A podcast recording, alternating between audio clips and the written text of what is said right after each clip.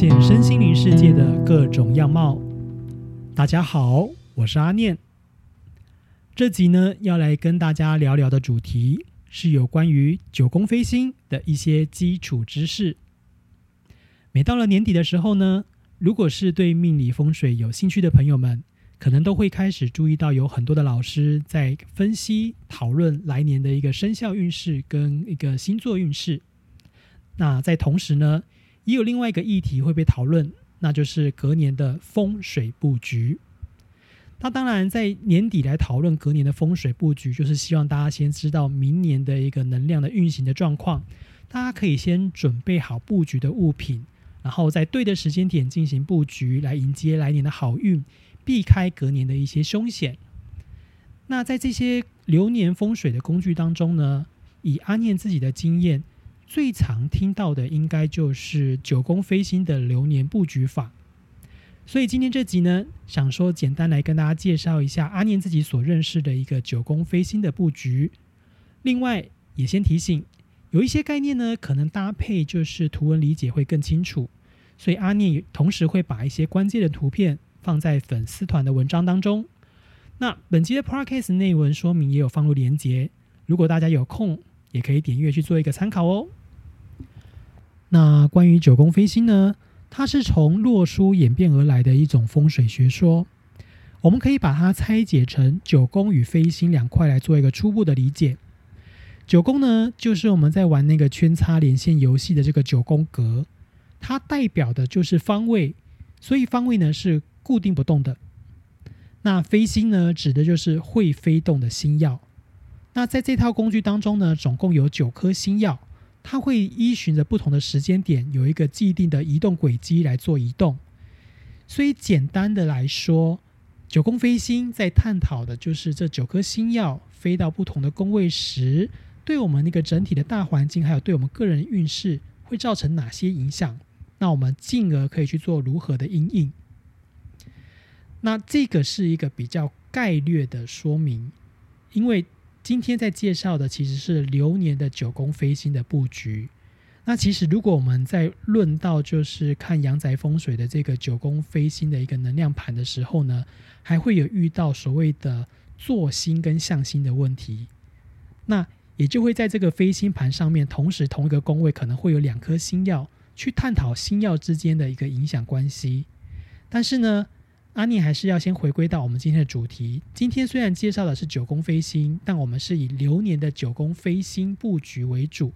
所以刚刚前面的这一段呢，只是帮大家做一个补充。也就是说，九宫飞星这门学问，不是只有大家每年年底听到的这个就是流年九宫飞星布局这么简单而已。其实它还有更深入可以去探讨的一个内容。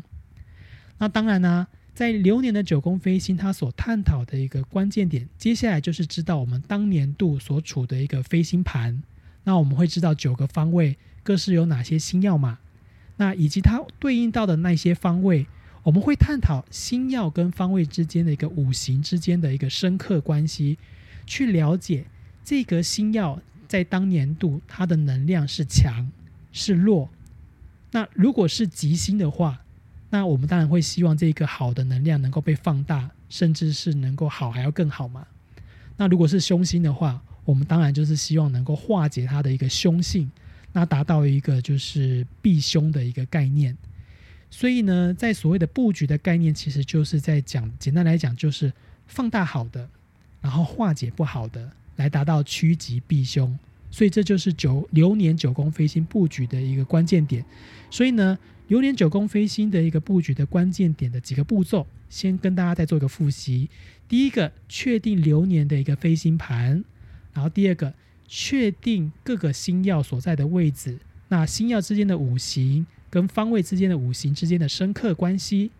那第三个，我们接下来就是看吉星在哪里，凶星在哪里，针对我们的需求，然后我们来调整所谓的一个布局，就是我们让好的更好。甚至让好的，如果被克制的话，化解它被克制的光方的状况，可以让它正常发挥。那凶星的部分的话，我们就是让它的凶性能够降低，避开那些不好的能量。所以这个就是九宫飞星流年布局的一个重点的逻辑。那关于二零二三年的一个流年飞星盘，阿念有分享在自己的 FB 粉丝团上，大家也可以抽空去了解一下，或者是网络上也有很多的讯息，大家都可以去做一个查询。那不过呢，对于九宫飞星在讨论的内容有初步的认识之后呢，也简单介绍一下它可能会有其他的名称，也就是说，你听到其他的名称的时候，其实它讲的就是九宫飞星。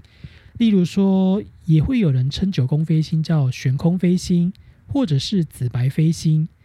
那悬空飞星是因为悬空的悬其实指的也是天空的意思。那当然，悬空就是天空的概念嘛，所以它指的就是探讨天空星耀的变化对我们的一个影响。那至于紫白飞星这个这个称呼，是因为在这九颗星星当中呢，我们有赋予颜色上的定义。那紫色跟白色刚好都是吉星，那当然通常都是大家所关心跟喜欢的嘛。所以我们就会用紫白飞星来称呼这个工具，这个是做一个小小的补充。那另外呢，提到九宫飞星的九宫，我们刚刚有说到方位是不变的，但原始一洛书跟后天八卦的一个方位的一个标示，其实呢，北边是在平面图的下方，也就是靠近我们的这一边。那这跟我们现在这个时间点在看地图的习惯其实是不同的。因为我们现在看地图的习惯是习惯北边在上方，所以现在有很多老师在分享九宫飞星盘的时候，其实他们都非常的贴心，已经帮我们把它转过来调整成北边在上的版本。但阿宁有看过少数是维持原始的版本，所以大家在阅读流年九宫飞星盘的时候，要先注意的第一个就是我们北边的位置是在上还是在下，避免搞错了方位喽。那这边做一个小小的提醒。那另外刚刚有讲过嘛，就是这个工具它很注重的是方位跟行星之间的一个五行深刻的关系，所以简单来介绍一下九宫的五行。那它基本上就是对应到后天八卦，所以呢，从北方开始依顺时针来介绍，北方呢是坎宫，它是属水；东北方是艮宫，是属土；那东方是正宫，属木；东南方是巽宫，属木；那南方离宫是属火。西南方坤宫是属土，那西方对宫是属金，西北方乾宫是属金。那至于中宫呢，基本上有两种说法，一种是说无主性，那也有人认为中宫是属土，因为是中土的概念。所以在搭配星耀时呢，两个的角度都可以做参考。讲的是中宫的部分，就是你可以看看中宫录的是什么星，可以讨论一下它正常发挥是什么的状态。那可以再讨论另外一个状况是，当如果方位的元素是土的时候，会对它造成什么影响？那以上呢就是九宫的一个简单的五行的介绍跟一些补充。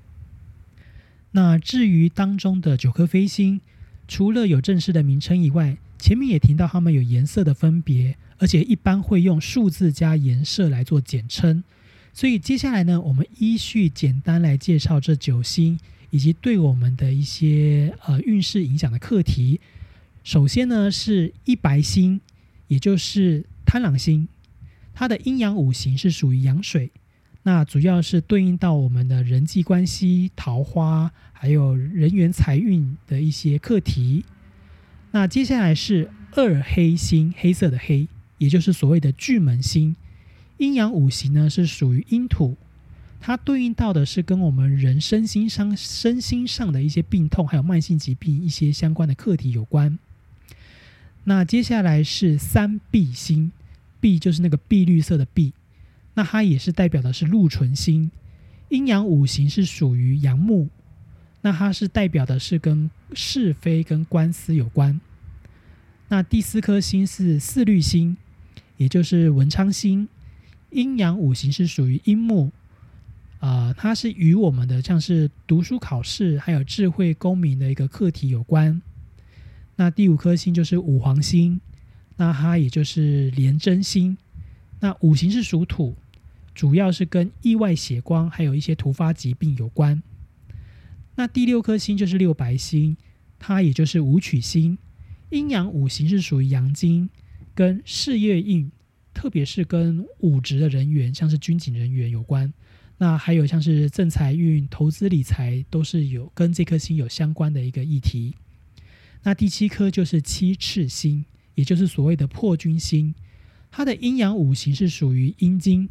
啊，与破财，还有就是投机博弈方面的一些偏财运，还有跟牢狱之灾是有相关联的一个课题。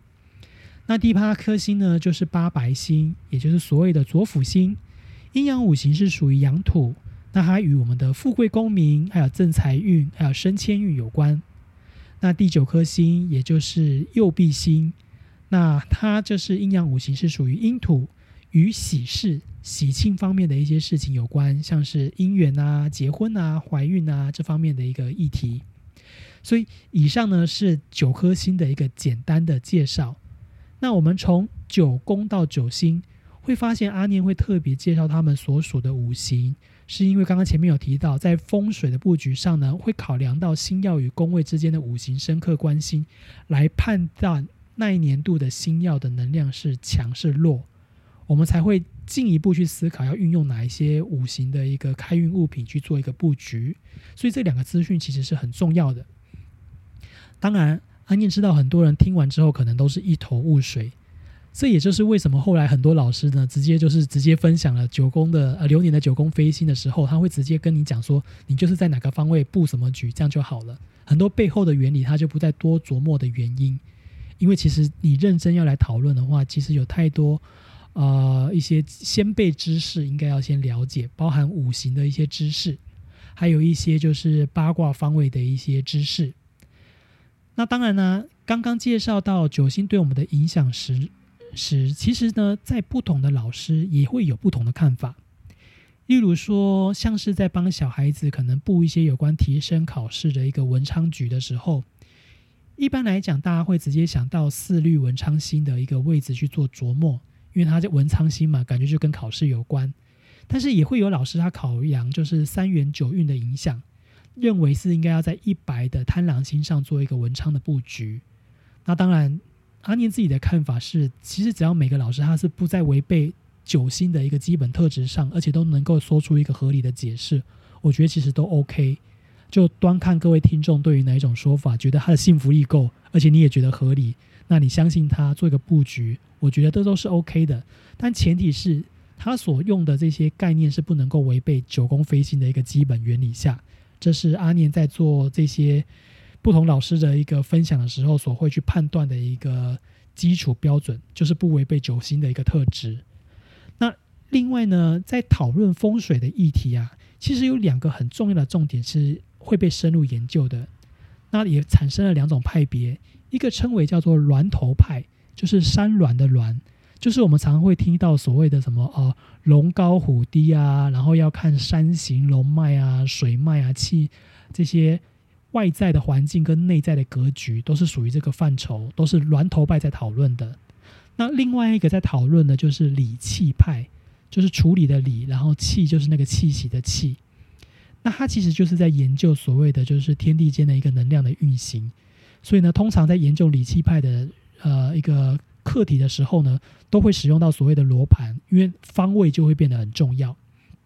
所以像大家常会听到一些就是工具，可能会在讲到就是流年的财位、流年的桃花位，这个跟流年有关的都是属于理气派的一个内容。所以我们今天在讨论的流年的九宫飞星，它就是属于理气派在讨论的一个领域。但其实，在风水当中呢。峦头跟理气这两个议题其实是相辅相成，甚至风水上有所谓的就是七分峦头三分理气的说法，